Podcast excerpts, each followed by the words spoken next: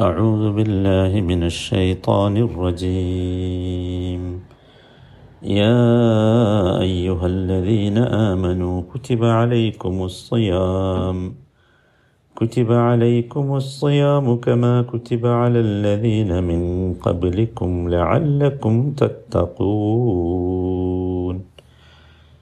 നൂറ്റി എൺപത്തി മൂന്നാമത്തെ വചനം രണ്ടാമത്തെ ദിവസമാണ് يا أيها الذين آمنوا كتب عليكم الصيام كما كتب على الذين من قبلكم സത്യവിശ്വാസികളെ നിങ്ങളുടെ മുമ്പുള്ളവരോട് കൽപ്പിച്ചിരുന്നത് പോലെ തന്നെ നിങ്ങൾക്കും നോമ്പ് നിർബന്ധമായി കൽപ്പിക്കപ്പെട്ടിരിക്കുന്നു ലാല്ലക്കും ചത്തക്കൂൻ നിങ്ങൾ തക്കവയുള്ളവരായി മാറാൻ വേണ്ടി ഇതിൻ്റെ ആദ്യ ഭാഗത്ത് നാം എന്തിനാണ് അള്ളാഹു നിർബന്ധമായ കർമ്മങ്ങളെ അനുഷ്ഠിക്കാൻ നമ്മളോട് കൽപ്പിക്കുന്നത് എന്നതിനെക്കുറിച്ചും എന്താണ് സൗമ് എന്നും നാം മനസ്സിലാക്കി. ഇവിടെ വളരെ ഗൗരവത്തോടു കൂടി ചിന്തിക്കേണ്ട ഒരു വിഷയം. എന്താണ് സൗമ് എന്ന് പറഞ്ഞപ്പോൾ നമ്മൾ പറഞ്ഞത് പിടിച്ച് നിൽക്കലാണ്. മനുഷ്യന്റെ എല്ലാ തരത്തിലുള്ള വൈകാരികാവസ്ഥകളിൽ നിന്നുമുള്ള പിടിച്ചു നിൽക്കലാണ് യഥാർത്ഥത്തിൽ അത്. നമുക്ക് ഈ വചനത്തിന്റെ സന്ദർഭത്തിൽ നിന്ന് ചില കാര്യങ്ങൾ മനസ്സിലാക്കേണ്ടതുണ്ട് ഇവിടെ കഴിഞ്ഞ വചനങ്ങളിലൊക്കെ നൂറ്റി എഴുപത്തെട്ട് നൂറ്റി എഴുപത്തി ഒമ്പത് വചനങ്ങളിലൊക്കെ പറഞ്ഞത് ഒരു ക്രിമിനൽ നിയമത്തെക്കുറിച്ചായിരുന്നു. അല്ലേ? പിന്നെ നൂറ്റി എൺപത് എൺപത്തിരണ്ട് വചനത്തിൽ ഒരു സിവിൽ നിയമത്തെക്കുറിച്ചാണ് പറഞ്ഞത്.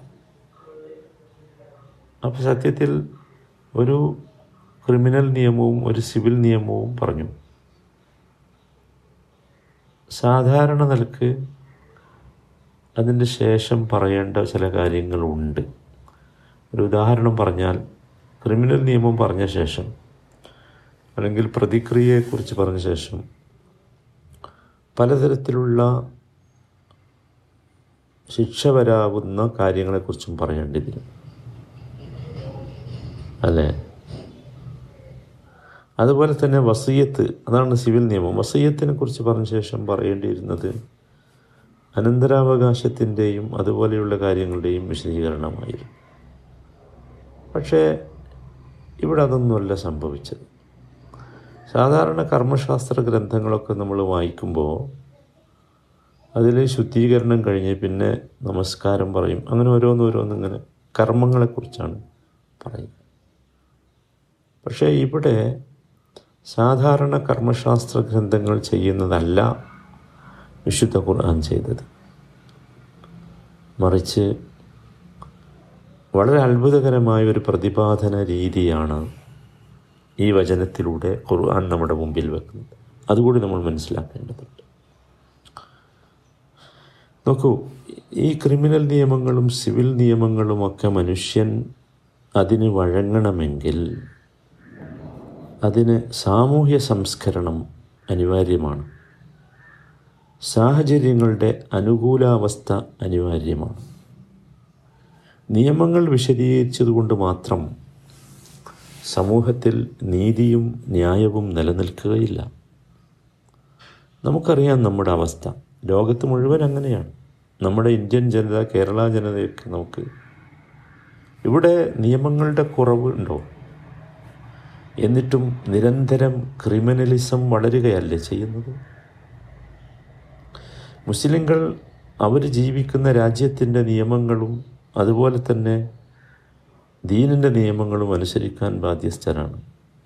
എന്നിട്ടും നിങ്ങൾ ആലോചിച്ച് നോക്കുക ഓരോ ദിവസവും പത്രം വരുമ്പോൾ നമ്മുടെ നാട്ടിലെ മുസ്ലിങ്ങൾ പോലും കുറ്റകൃത്യങ്ങളിൽ മികച്ചു നിൽക്കുന്നു.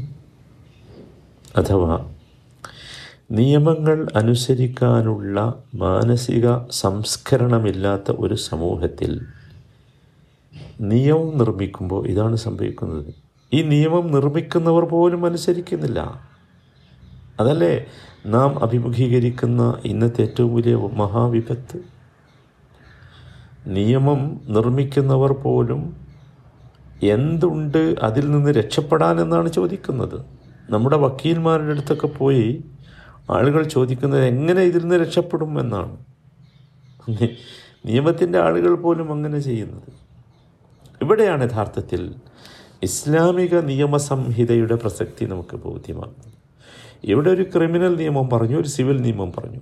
അതിനുശേഷം പറയുന്നത് വ്രതത്തെക്കുറിച്ചാണ് നോമ്പിനെക്കുറിച്ചാണ്. എന്താണ് ഇതിന്റെ പശ്ചാത്തലം? ഇതിന്റെ പശ്ചാത്തലം മറ്റൊന്നുമല്ല. നിയമങ്ങൾ നൽകുന്നതോടൊപ്പം അതിലേറെ പ്രാധാന്യത്തോടെ ആ നിയമങ്ങൾ പിന്തുടരുന്നതിനുള്ള മാനസികാവസ്ഥ സംജാതമാകേണ്ടതുണ്ട്. അതിനുള്ള നിർദ്ദേശമാണ് അതിനുള്ള വഴിയാണ് മാർഗമാണ് നോമ്പെന്ന് പറയുന്നത്. അതുകൊണ്ടാണ് അങ്ങനെ പറഞ്ഞത്. സുബാനല്ല നമുക്കെല്ലാവർക്കും അറിയാം ജീവന്റെയും ധനത്തിന്റെയും പവിത്രതയെ ഹനിക്കാൻ മനുഷ്യനെ പ്രേരിപ്പിച്ചുകൊണ്ടിരിക്കുന്നത് അവന്റെ കാമമോഹങ്ങളാണ്. അല്ലേ? ഇവയെ നിയന്ത്രിക്കാൻ നിയന്ത്രിക്കേണ്ടതുണ്ട്. അത് അതിന് നിയമം പഠിച്ചിട്ട് ഫലമല്ല നിയമം പഠിപ്പിച്ചിട്ട് ഫലമല്ല കടുപ്പമുള്ള നിയമങ്ങൾ ഉണ്ടാക്കിയത് കൊണ്ടും മാത്രം ഫലമല്ല അത് നിയന്ത്രിക്കുക തക്കവ എന്ന് പറഞ്ഞ ഒരു സംവിധാനം കൊണ്ടാണ്. തക്വ എന്താണ് എന്ന് നമ്മൾ നേരത്തെ വിശദീകരിച്ചിട്ടുണ്ട്. യഥാർത്ഥത്തിൽ തക്വ കേവല ഭക്തിയല്ല. ആ നോക്കൂ അള്ളാഹുവിനെക്കുറിച്ച് മനസ്സിലാക്കി അള്ളാഹുവിനോട് തോന്നുന്ന ഭക്തിയിൽ നിന്നുണ്ടാകുന്ന ധാർമ്മിക സദാചാര പ്രതിബദ്ധതയാണ് യഥാർത്ഥത്തിൽ തക്വ. അപ്പോൾ ഈ പ്രതിബദ്ധത ഈ ഭക്തി മനുഷ്യനുണ്ടാ ഈ ഭക്തിയിലൂടെ ഈ പ്രതിബദ്ധത മനുഷ്യൻ ഉണ്ടാവണമെങ്കിൽ സ്വാഭാവികമായി അവനിൽ ഉറങ്ങിക്കിടക്കുന്ന ജന്തുസഹജമായ വാസനകളെ വികാരങ്ങളെ നിയന്ത്രിക്കണം.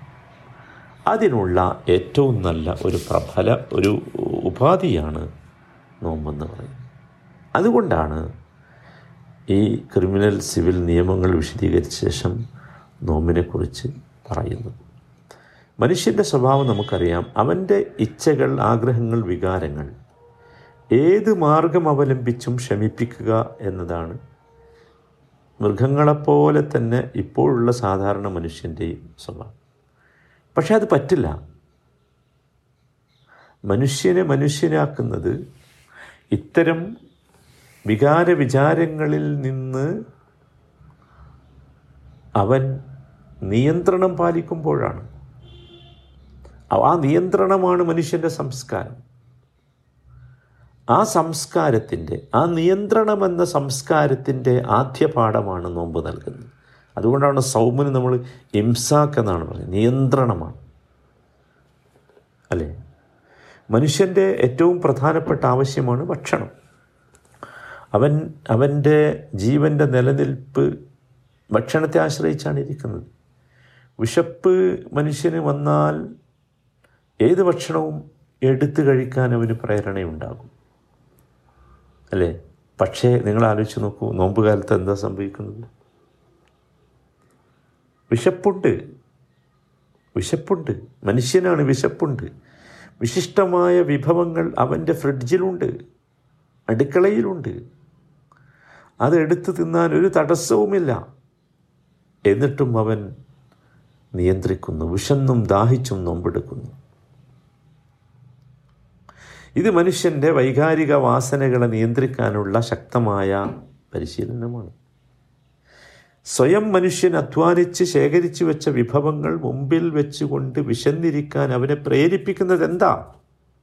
സൃഷ്ടാവായ അള്ളാഹുവിനോടുള്ള അങ്ങേയറ്റത്തെ സ്നേഹമാണ്. അവന്റെ സ്നേഹം അടിമ ആഗ്രഹിക്കുകയാണ്. അവന്റെ പ്രീതി അവൻ ആഗ്രഹിക്കുകയാണ്. മറ്റൊന്നുമില്ല. അങ്ങനെ അതാണല്ലോ എഹ്തിസാബ് എന്ന് പറഞ്ഞത്. മൻസാമ ഈമാനൻ എഹ്തിസാബൻ ഈമാൻ എഹ്തിസാബ് എന്നൊക്കെ പറയുന്നത് അതാണ്.